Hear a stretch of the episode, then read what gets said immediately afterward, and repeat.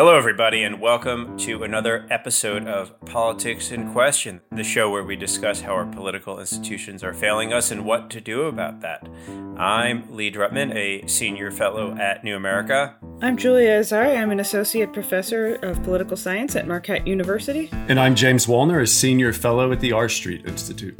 So, we're recording this episode on March 5th, 2021, just a week after the Conservative Political Action Conference, CPAC. And a lot of the commentary I've read about it talks about this perpetuation of the big lie. And that big lie, of course, being the claim that the 2020 election was somehow stolen, although uh, no proof has shown up despite many attempts to, to throw lots of things at the wall.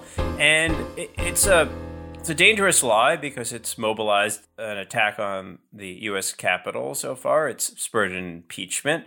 Uh, it is, seems to be justifying uh, widespread voter suppression across many Republican controlled states, and uh, it keeps being repeated over and over again, almost as if it were a kind of religious dogma. And maybe it's becoming so.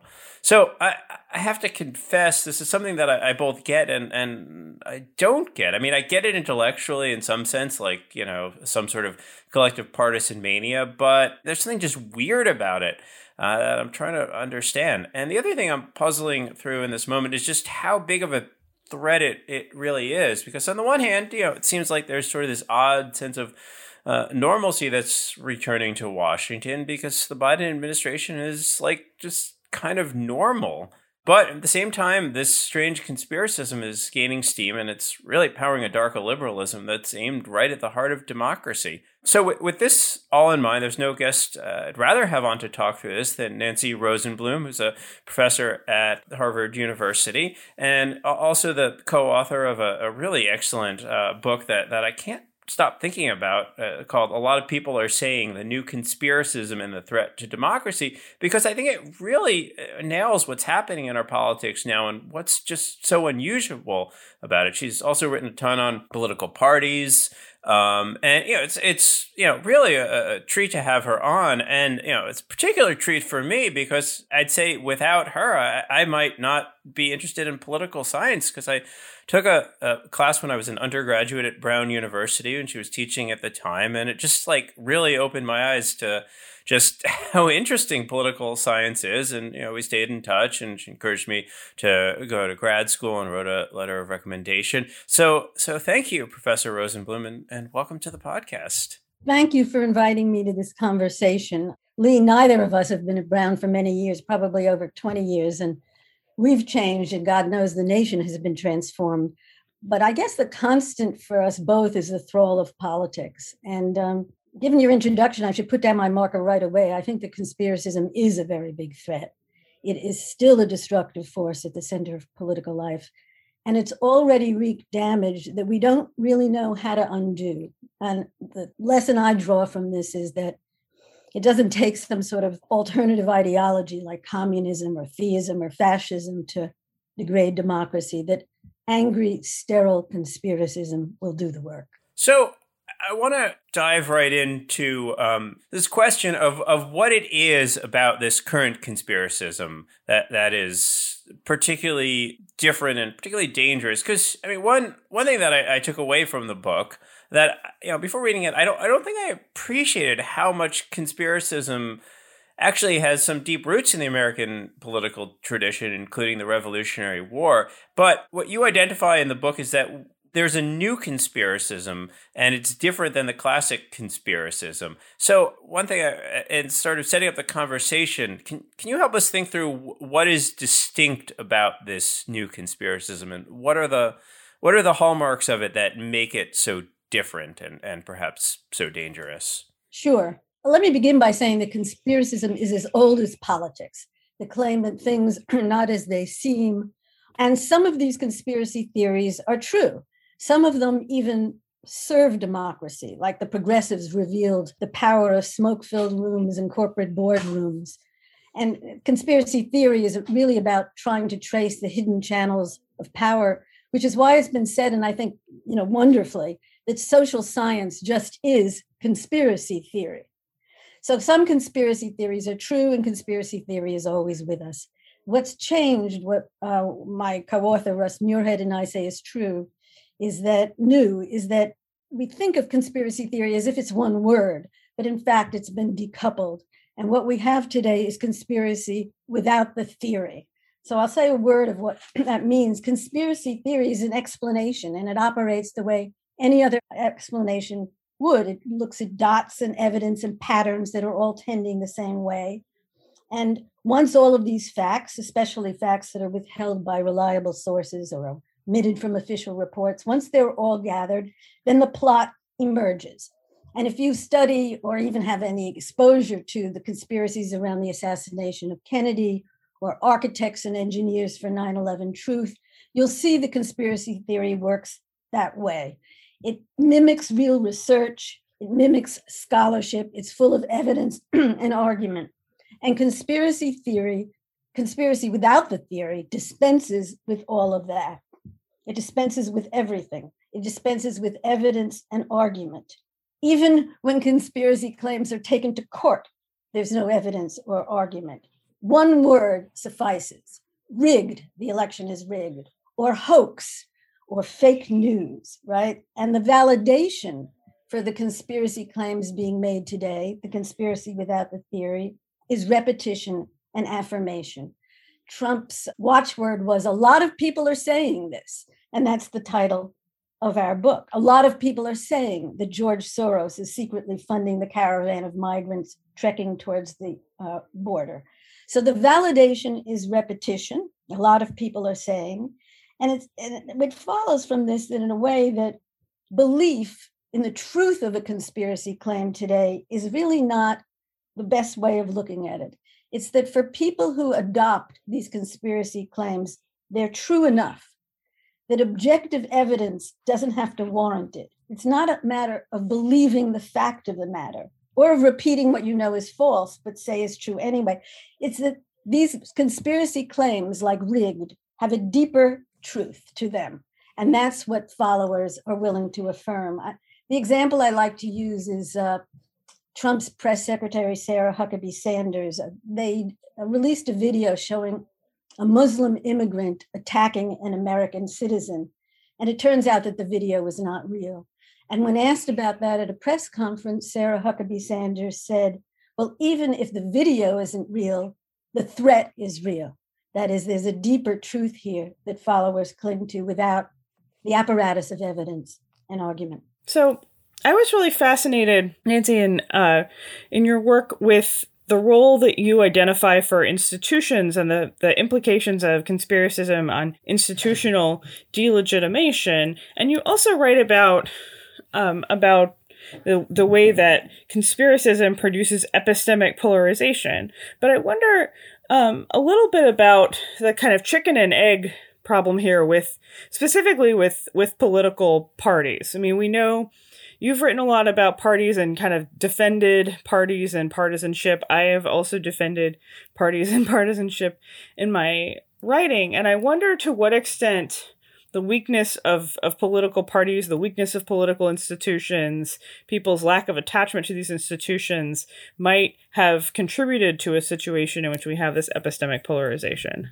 I, I think that it has. Um, I wouldn't say that party weakness caused conspiracism, but it was certainly permissive and it invited it into the center of political life. Here's, here's what I mean conspiracism that has been a truly malignant force in politics today is tied to Trump and to the fact that it's been taken up and absorbed by Republican officials at every level of government out of cynicism or calculation or fear or submission, variety of reasons.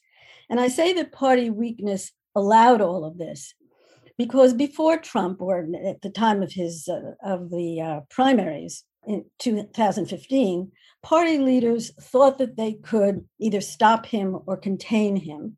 They thought they could control what the party was and who was going to be in it at the leadership levels. They thought that they could, as they had in the past, uh, run the candidates and shape the party using institutional structures. And what emerged was that they couldn't, part because of primary voters and for other reasons as well. So the party weakness allowed for Trump and Trumpists. And I believe that that's how very virulent conspiracism made its way into um, public fora of all kinds and to wreak the destruction that it has. So I want to take a step back here and really kind of come at the foundational aspects of this idea because I think the conspiracy theory versus conspiracism distinction is is very apt and very insightful and I really enjoyed that and I it really opened up my own understanding of things. So I want to kind of explain my thinking to you and I want to ask you a, a couple questions. But if we think about free politics or politics in general, it's very susceptible to conspiracism, to falsehood, to lying, to those types of things because the ability to act and to think for oneself in the in the political sphere in the free world includes the ability to deny reality. It includes the ability to rewrite the past. They're, they go hand in hand with one another. So we are free to do and to think what we will. What I find so interesting about this concept, and, and you mentioned it earlier about conspiracism, is that it dispenses with evidence and argument. In other words, it dispenses with the option or the possibility of persuasion and bargaining and negotiation with one's equals. It dispenses with the kind of common space, the political space in which we all have in common, where we all inhabit, where common sense prevails, because common sense reflects that the world in which we all share in common. It dispenses with politics in a very theoretical sense. And what I find so interesting about this is that when you dispense with politics, you're basically dispensing with truth if you think about it. If you go back to Socrates and he's talking to his fellow interlocutors down at the market on the you know the street corner hanging out and you know his position is well there is a truth out there. We certainly know there's a truth out there but i can only see the world through my own senses. You can only see the world in your own senses. And if we want to get a sense of reality in the round we have no other option but to come together and to interact with one another to persuade one another to argue and because people who are conspiracists can't persuade, they reject politics, they reject persuasion, which is, I think, where a lot of the dysfunction we are today. They try to delegitimize and push people outside of politics and what is acceptable in the political sphere. And so, if my understanding of this concept is correct, my first question is what is the best way to combat con- conspiracism?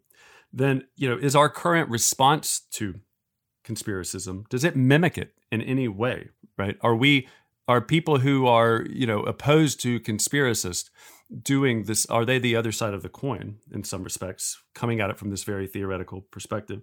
And if so what are the ultimate consequences then for the political realm writ large what are the consequences for politics if we're all just delegitimizing one another instead of engaging in politics well, you've given a terrific and rather deep um, background account of the problem here. So let me begin with your beginning question about truth in politics. And let me start outside of politics. Most of what we know, we take on faith. Our own experience in life only takes us so far. And basically, what we know, we learn from others or take from experts. We take on faith. Often we call that just common sense. And it matters what the, the sort of community is that's teaching us what we need to know to act in the world. But we we rely on others for that. We don't always, in every instance, have to exercise our own judgment. Politics is different because if politics, voters and officials and so on do have to exercise their judgment all the time. And um, if you're acting in politics having dispensed with argument and evidence, then you're not using judgment at all anymore, or your political judgment is going to be completely disfigured. And what we have is, and I use this phrase for it, what we have is a kind of epistemic polarization that runs much deeper even than partisan polarization. What I mean by that is that once we've dispensed with evidence and argument and some sort of shared notion of the communities that teach us things, we have no basis on to agree on what it means to know something. This goes about as deeply as can be. What does it mean to know something? What does it mean to know that the National Park Service doctored the photographs of Trump's inauguration to make the crowd seem smaller than the crowd that he claimed had come out for him. And without this, and with this epistemic polarization, without any agreement on what it means to know something, it's not just um, that that we we don't have any kind of uniform truth. It's not just that we can't agree. Politics is full of disagreement. It's that we can't even have grounds for disagreement. I think that that's the sort of very profound absence of any sort of level ground that's going on here. And I, I and what it means in politics in particular, this uh, inability to agree on what it means to know something and therefore to even make judgments about which one can disagree, is what it's done to partisan political life. Because what conspiracism has done, one of the things that it's delegitimated, perhaps the most important thing, and I, I hope we can get back to delegitimation in a minute, is the notion of partisan opposition, the notion of a legitimate opposition. Once you think that the opposition has no right to exist as an opposition, it's treasonous or it's an enemy or whatever it is, um, once you think that the opposition can be killed or exiled or jailed or its voters suppressed, then you no longer have democratic politics. So I want to shift the conversation a little bit to to a question of how we got to this moment of delegitimization. And you talk a lot about Trump as sort of I don't know if he's the apotheosis of this or the avatar or maybe both.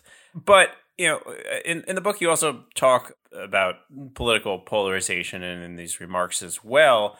So I think that's obviously part of it, but it seems like it may also have something to do with uh, the particular type of political polarization and the way that the, the, the parties have split as to have one party that's kind of the cosmopolitan party of experts and elites and, and universities. I mean, it, it really strikes me that the uh, uh, profession that was most pro uh, Biden in this last election was uh, university professors, or at least one of the most. And you know, then you have uh, another party that has uh, really drawn its strength overwhelmingly from less educated, particularly people of religious faith. And I, I do wonder if there's something about the faith aspect of religious faith that corresponds to a kind of good versus evil conspiracism. And you know, the, the other thing that, that I think about is, you know, the, the appeal of Trump in many ways was that the elites have failed us. This is maybe long aftershocks from the financial crisis, uh, from globalization, and a sense that the, the policies that were sort of elite consensus in the in the 1990s, uh, I think, had real downstream consequences for the lives of a lot of folks in this country and in, in many other countries. And then there's also uh, a question of changing demographics uh, as a, a, status threat. So, how do all these explanations kind of come together in in, your mind, or are we? Is there and, uh, and obviously also the question of, of technology and media fracture. Uh, you know, these are these are explanations that I think are all posited. Do they have equal weight? And is there anything about them that that makes this leads to this kind of conspiracism without theory, uh, as opposed to the the older, more classic conspiracism. Let me start with Trump because I do think that um, he didn't create conspiracism, and he didn't even create all of the groups, the militia or the white nationalists or whatever, that have always espoused conspiracy theory and acted aggressively in politics. But he did um, call them out and he gave them a collective identity. He gave them a collective identity, which said that their conspiracism was at the center, it was participatory, it was participatory politics, that, that there is this we out there, that we have a common enemy. He turned them, as we see from last year, into uh, a private army.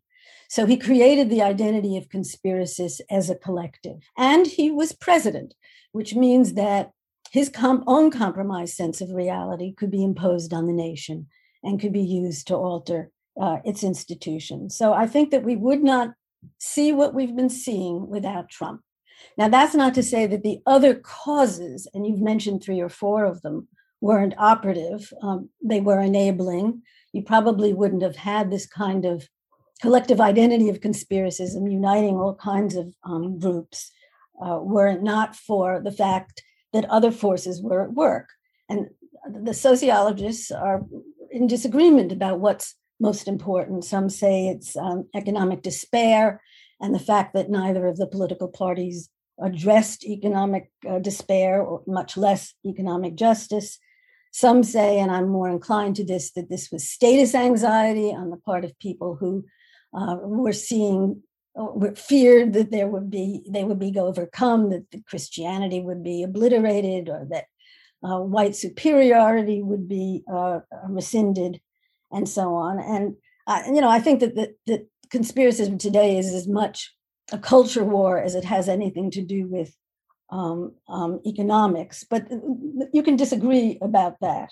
I think that you're right that the party polarization, and we can attach conspiracism to it today, is different from ordinary party polarization. It's not just that there's a range of issues and a range of solutions, and that people disagree, and they and on a on a on a graph there are extremes.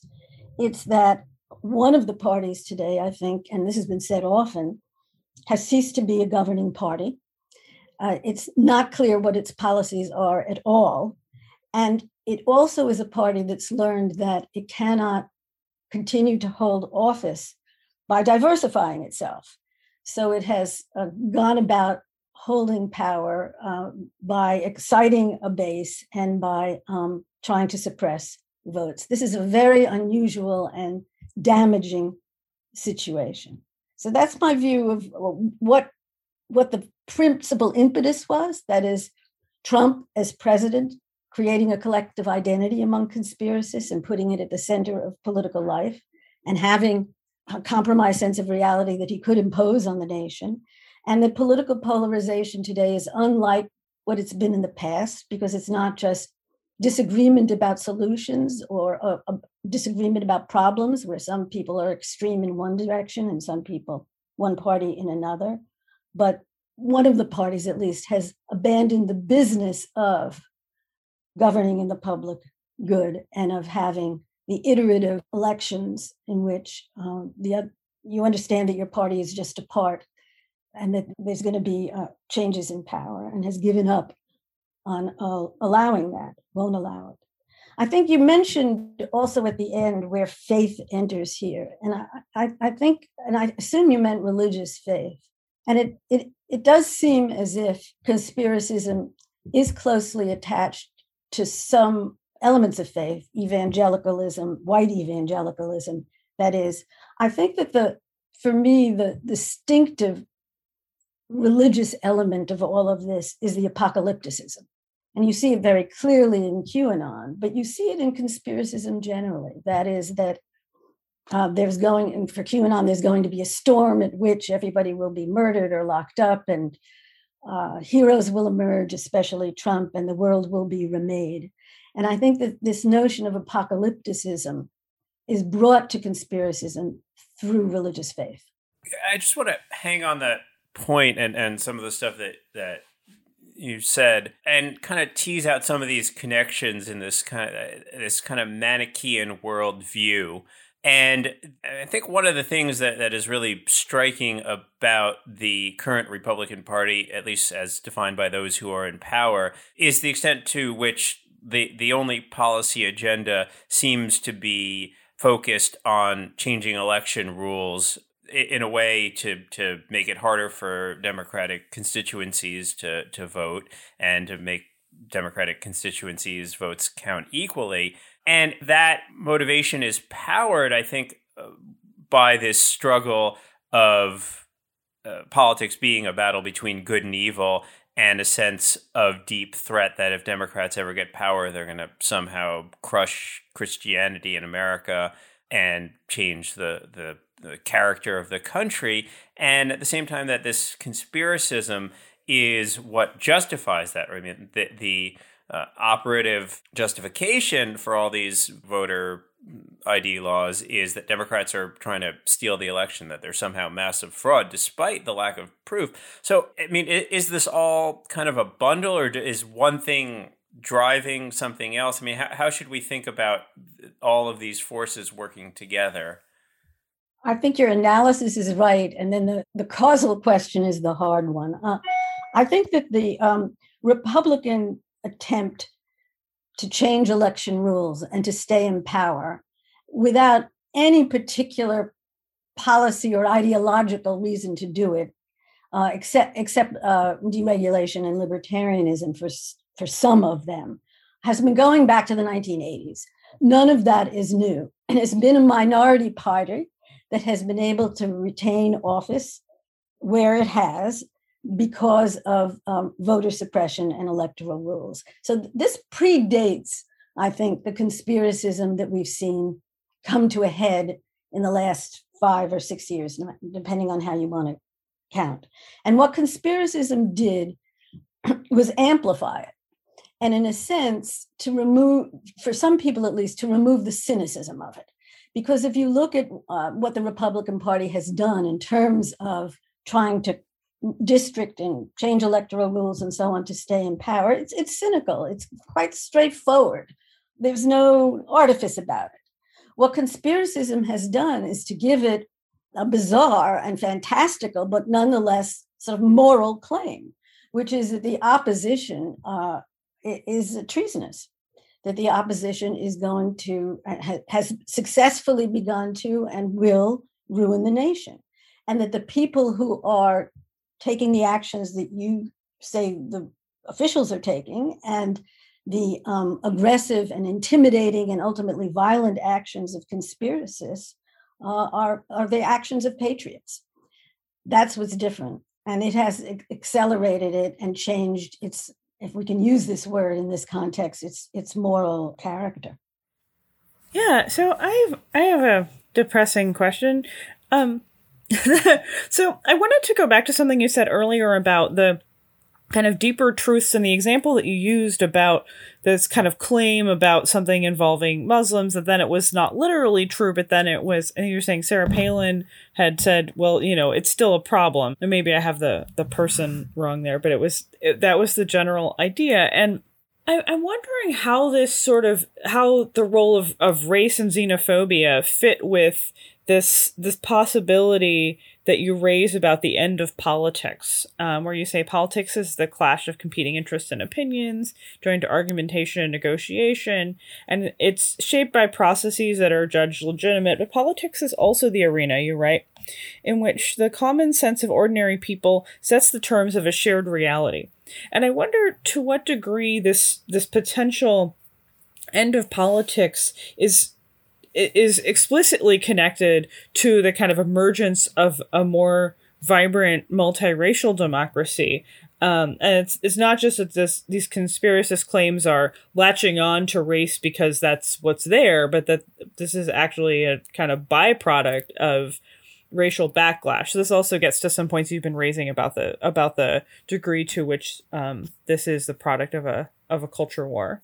I think that uh, yes, conspiracism and uh, the kind of party polarization we have is marking the end of politics. And uh, I see that because politics is always about disagreement. But here, there aren't even grounds for disagreement. I've said that before. Um, and you, eh, the question you raise here is whether race and xenophobia sort of attaches to this, or whether it's a motivating force. And I think it's very clearly a motivating force that the conspiracist uh, fantastic fears are fears that have to do with race and xenophobia and anti-immigrant and that's why i say that i think that the, the best explanation for the rise here is not economic but status anxiety there there can be no acceptance of legitimate political opposition if you think that the opposition is about to dilute your race or undo uh, religion and so on, if the claims against the opposition party are that they are destructive in an existential sense, and I think that that's what we have here. It is very much rooted in race and religion. And uh, it has um, made democratic politics impossible because you want to uh, obliterate, eliminate opposition. Can I? I just want to sort of follow up.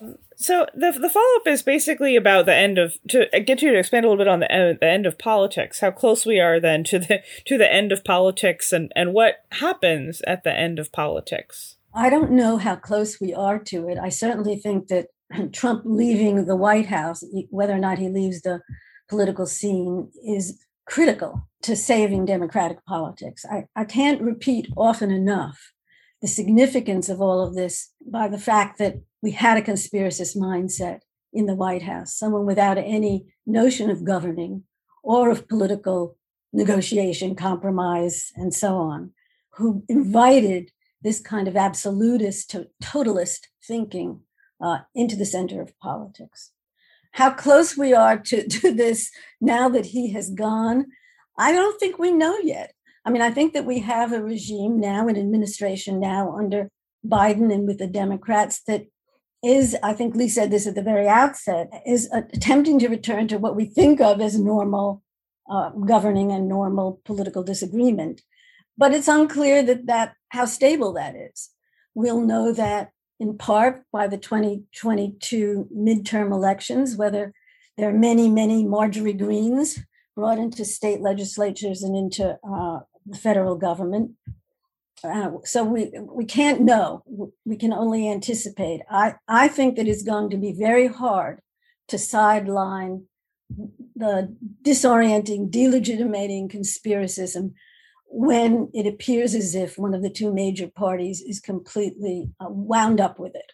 This really, I think, transitions into my question about how best to deal with it very well, because there's a distinction between the the political world and the private world, the public and the private, the public and the open, and the secretive private world. And if you think about conspiracy, conspiracy is not public. It's secret. It's private. It's almost not political. And if you think about conspiracy theory, it's often a it's a theory about this secret kind of non-public or private phenomenon, and it's a, it reflects a, an effort to bring that into the world. It may be wrong, but it it reflects an effort to bring that into the world. One of my favorite documentaries is a, a film called Room Two Thirty Seven, and it's about The Shining in Stanley Kubrick's film The Shining 1980 and it's phenomenal. There's all these people and there's different segments and they talk about different theories about what Kubrick was doing. And one of them is like well he was apologizing for faking the moon landing. And it goes but they're talking about them and they're providing evidence which is what you mentioned earlier and in your book. And that reflects a uh, however wrong it may be it still reflects a a political activity. Conspiracism is uh, I, I want to press you though is it really a rejection of politics or is it a way of engaging in politics that w- people find distasteful and I, and I want to press you here because it seems to me that sometimes what we do is that we can label people as conspiracists or beyond the pale, for instance. And I'm equating these things now because I think they share a common uh, foundation in delegitimization to win arguments. So, uh, voter ID is a phenomenal example. When you uh, see arguments about voter ID, if you support voter ID laws, well, you're a racist. Well, it's hard to argue from that point, right? It's hard to you're you're not allowed to participate in the argument. There's no give and take. There's no discussion of the empirical uh, reality. There's no n- nothing. It's just you're racist, and that it seems to me reflects at bottom the same kind of conspiracism or the same kind of activity that's in, that, we see uh, that you describe as conspiracism. You're delegitimizing your opposition and you're pushing them outside the realm of politics. You know, Marjorie Taylor Greene. Okay, but like, what's the best way to deal with people that are saying things like Marjorie Taylor Greene? Is it to let them say those things and then to argue with them, to ignore them? Or is it to somehow punish them and push them outside of the realm of politics? And that's what I'm really struggling with because it seems to me that when you end up pushing, and I'm not blaming, this isn't like I'm assigning responsibility here, but I think the phenomenon of when you push people outside of politics, they have nowhere else to go but to non political activity to resolve their disagreements. And that ultimately is what we want to avoid because that is ultimately violence and force and all of those other things that we don't like in this country.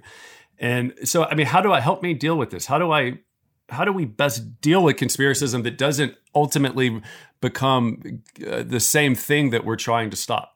Let me before I get to what to do, uh, let me engage with your premises here. Um, you asked whether this conspiracism is a rejection of politics or an engagement of politics. And certainly it's an engagement of politics in the sense that these people are electing people to office and they're uh, entering public arenas and intimidating and screaming for what they want and so on.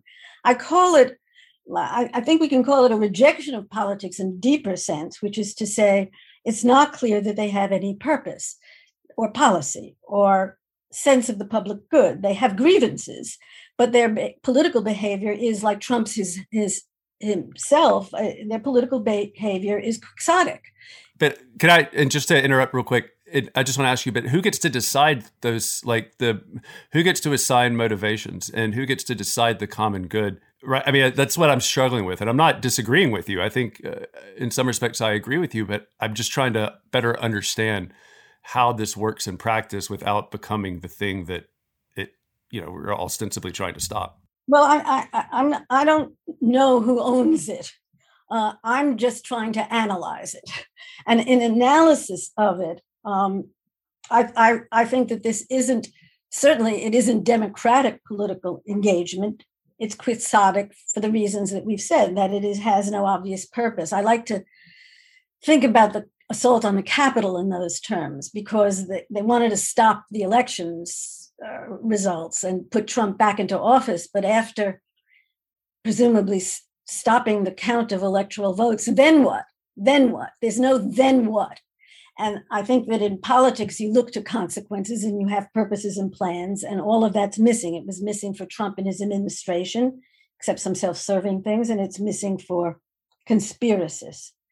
Um, I, I, would go on to talk about delegitimation here, but you you you seem to be focused on if you push them out of public arenas, right? If you don't, uh, if they lose uh, votes in state legislatures, people like uh, Marjorie Taylor Greene, or if they are pushed out of public arenas altogether because they're no longer invited in by Trump or by his party uh, is it going to be worse? Are they going to turn to violence? And is it going to be, you know, the anti-politics in a sense, not just non-political, but anti-political? And I think that the answer is no. I think that if if they are through valid democratic means, once again return to the margins, they will not be out there trying to um, kidnap the governor of Michigan because the president says liberate Michigan. I mean, there have always been exactly these groups out there. Trump did not invent them, but Trump and other circumstances invited them into political and even electoral life. He created this collective army and phenomenon. And I think that they will return to the margins if they are not um, brought into political arenas in meaningful ways. I don't think that that will happen quickly because I think you have a party, once again, that's completely entwined with this, with militias and white nationalists and the MAGA Trumpists and so on. So I don't think, I, I would disagree with you. I don't think it's doing to them. It's doing, it's, it's eliminating them or marginalizing them from politics using democratic means. Whether that can be done or not I don't know. And I certainly think it can't be done in the short term. So I want to pick up on that point and think about what happened with the effort to uh, strip Marjorie Taylor Greene of her committee positions and the way that the Republican caucus in the House responded to both Liz Cheney and Marjorie Taylor Greene, uh, in which the, the my takeaway was that they had harsher uh, words for Cheney than they did for for Greene, and part of that calculus is uh, calculus that they feel like they need Marjorie Taylor Greene's voters to get elected, and the people who support QAnon, and so it's, it's a question of sort of supply and demand problem in a sense that you know the the demand comes from these these groups, uh, uh, grassroots activists in Magaland who you know seem to want this. You know, they, they can't get enough of it. They they throng to uh, this kind of Trumpist, you know, combat conspiracism. Uh, but at the same time, we you, you talk about the supply of it that Trump is in, you know, is supplying it, uh, inviting people in, elevating it. So it seems like the challenge is how do you find political leaders on the right with the courage to say enough is enough? And it seems like there are a few of them who have stuck their heads up. Uh, Adam Kinzinger, uh, Liz Cheney, uh, Mitt Romney, and uh, they're kind of in this in this space where they they have you know no no support for for that. So like how should I mean you, you talk about the importance of of leaders kind of standing up and saying enough is enough, but like how do we get those leaders, particularly in the Republican Party? Uh, right now, you don't. I, th- I think uh, it's barren ground there. I think you you have some little gestures that when it comes, for example, to the primaries coming up for uh, uh, in the 2022 elections, that McConnell would like to try to once again do the kind of gatekeeping and leadership control of the kind of candidates that are running, and that Trump has thrown down the gauntlet. This is going to be his business for the next two years: is vetting candidates at, at a vengeance. So I, I see no hope for the Republican Party. There are a couple of spokespeople, and I do think that speaking truth to conspiracists. And the only way to address conspiracists, uh, it has to come from their own leaders. That is, it has to come to people who share their grievances, but who reject their conspiracism and violence. And that's not on the horizon. It's not on the horizons. And you've also created, I haven't mentioned this yet, but you've created a, a population of conspiracy entrepreneurs that keep these things going through different media outlets and make money off it. So you have created an industry of conspiracism that's operative and that's very strong. Um, I do want to say one thing here when we uh, that we talk about the. Oh, well, before I do that, let me just say that the the Republicans that you talk about who have spoken out. Let's take Liz Cheney as an example. They may be opposed to the big lie and to trying to stage a coup against the government and the results of the election. But otherwise, they are still at the heart of the Republican Party that is into, that is a minority party and that is into voter suppression and that doesn't particularly have a policy agenda for the nation. So even they are not the sources of reconstruction of a party that's a governing party. I did want to say one thing, um, and that has to do with the, the big lie that has that has taken over uh, politics on both sides for the last uh, since November. The big lie of voter fraud. I think that there have been two big lies, and the big lie wouldn't have operated without the second. That is, the first is the voter fraud, but the other is the one that's been going on for five or six years, and that is the wholesale delegitimation of political opposition and the Democrats you can imagine a situation in which you believe that your party has lost office because of voter fraud, but you think that that can be corrected and that you believe in iterative elections and you're going to swallow it and go on and cha- make the changes you have to do to win the next round two years or four years from now. But if you think that the enemy, that the opposition is an enemy, that is destructive, that it's an existential challenge, then of course you are going to have to uh, take violent uh, action against their holding office.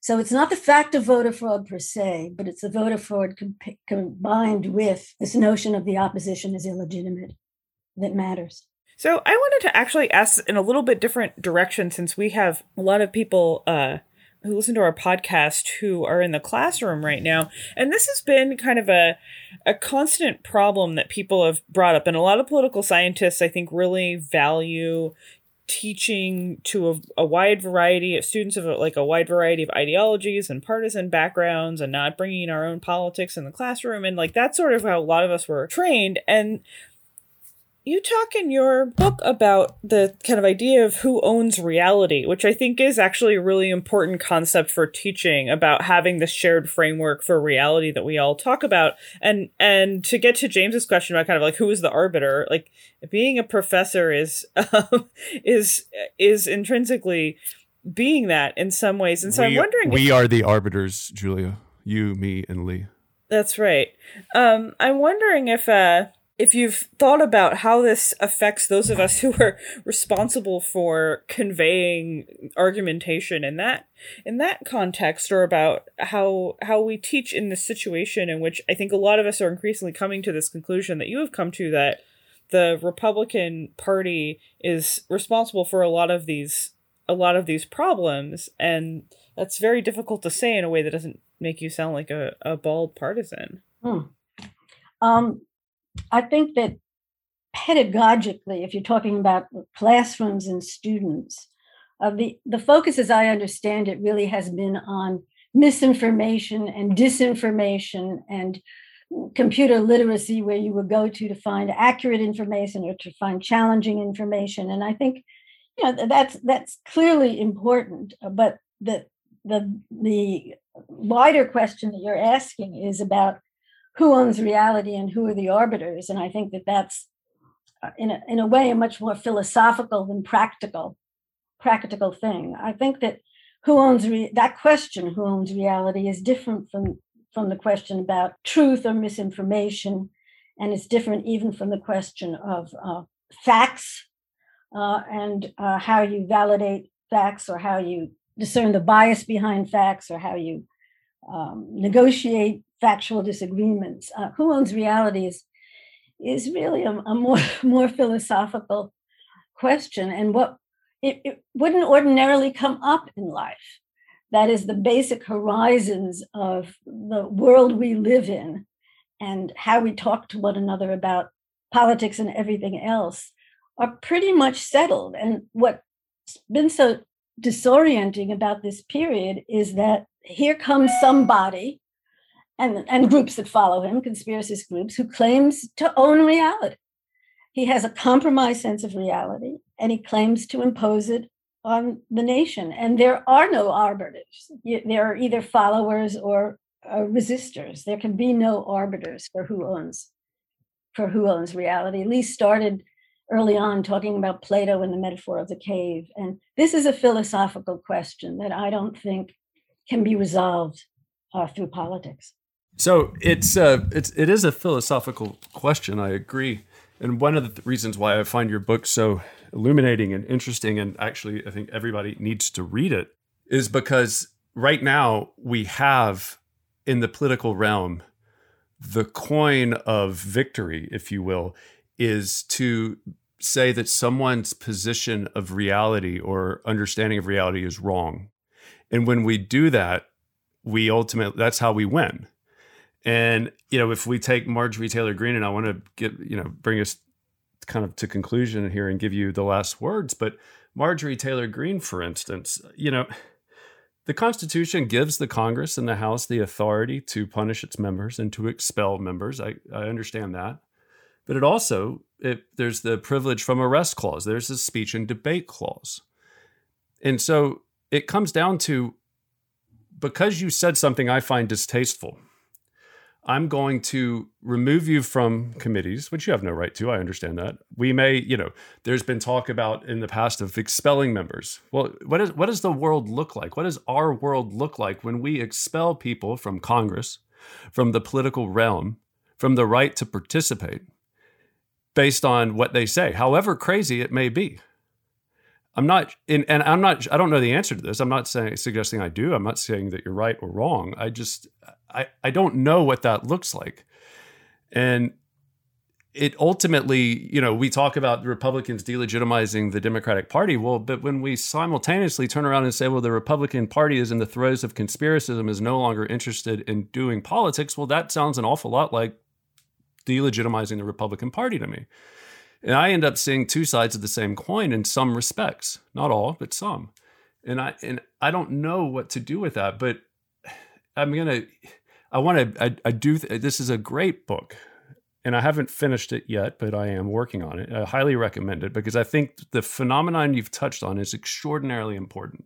It is extraordinarily corrosive and it highlights the importance of politics in the public realm. So I really want to thank you for coming on and, and participating in our um, in, in our conversation today. And I just want to turn it over to you and, and just let you have the last word and tell us what we need to be thinking about, what we need to be doing besides buying your book, which will be in the show notes, and um, and reading your book, which hopefully everyone will be doing.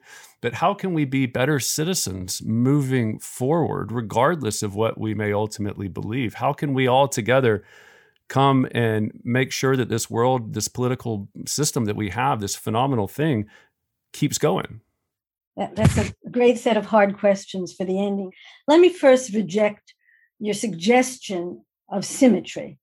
I don't think attacking the Republican Party for failing to govern and attacking the Republican Party for becoming entwined in a kind of fantastical conspiracism is the same as delegitimating the Republican Party. That is, delegitimation means something. And it's not just mistrusting them or attacking them or saying they're biased or that they're wrong. Delegitimation says that this institution, in this case, the Republican Party, has no meaning, value, or authority, and therefore no claim to our compliance. That's why it leads to violence. Democrats are not voter suppressing Republicans, it's going the other way. We're not keeping them from politics. We're resisting the kind of politics that they have brought to the table. Um, that is not the same as delegitimation. Um, I think that you began with a question that has a name, and the name of your question is the paradox of democracy. That is, or sometimes it goes by the name militant democracy. That is, when is it that people, voters, or party officials, or whatever, can decide that an opposition is so dangerous that it means to destroy democracy? And many European constitutions allow for banning parties or for holding candidate, preventing candidates of parties from holding office because their objective is to undermine democracy. In America, we have none of those things, and there are good historical reasons for that. But the result of it is that uh, the question you raised becomes a question here in a way that it isn't everywhere around the world. That is, what do you do with a Marjorie Taylor Greene? You can kick her off committees, but you, we don't prevent someone who believes that the opposition should be murdered from taking office. And so the defense of democracy here, in a way, is more indirect and more complicated than um, than it may be in some places that allow for defending democracy against its declared enemies. Um, what what can citizens do? How do you get good citizens? I I think that we have them. I think that the enormous turnout for the last election uh, was inspirational and I don't think it will disappear. And I think that, and I, I always come back to this, although we haven't discussed it much today.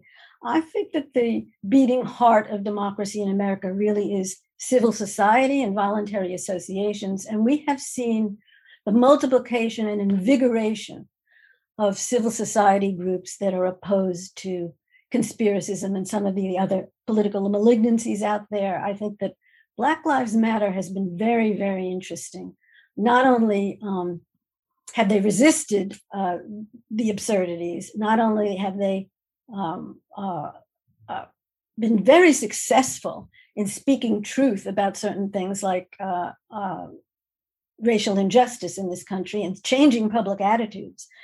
But the leaders of Black Lives Matter have done what no social movement really has done as effectively, and that is to link grievance and protest to voting and um, regular political participation. And I think that's going to be the answer. I think that various kinds of voluntary associations are going to do just that. That's an optimistic note from a, a somewhat pessimistic conversation. I mean, I, I think I'm left with uh, just a, a, a, sense that there's a, a, real existential challenge for democracy in this moment um, in America.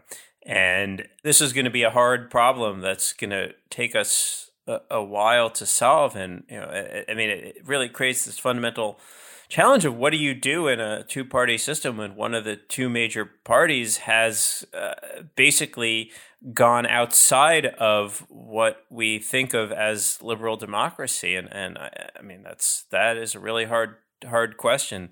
But this this conspiracism framework i think you know for me uh, it really kind of puts a puts a name on what is happening and at least you know ha- having a name and and also understanding how unprecedented it is at, at least is a is a start.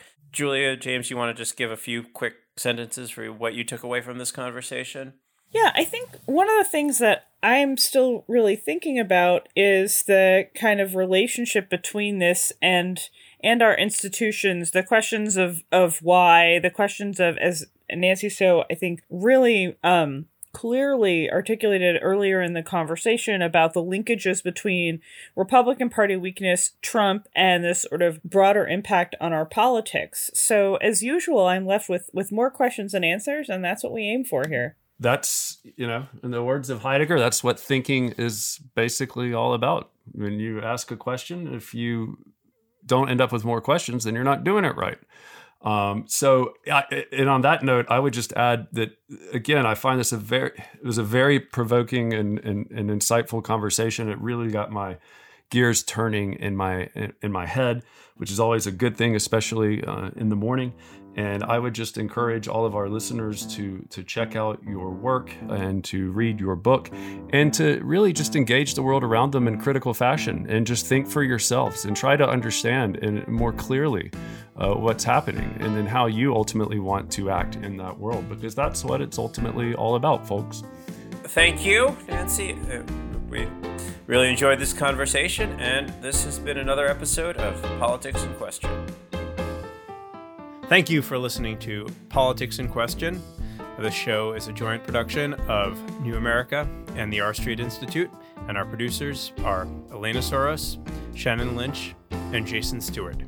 Theme music was composed by yours truly.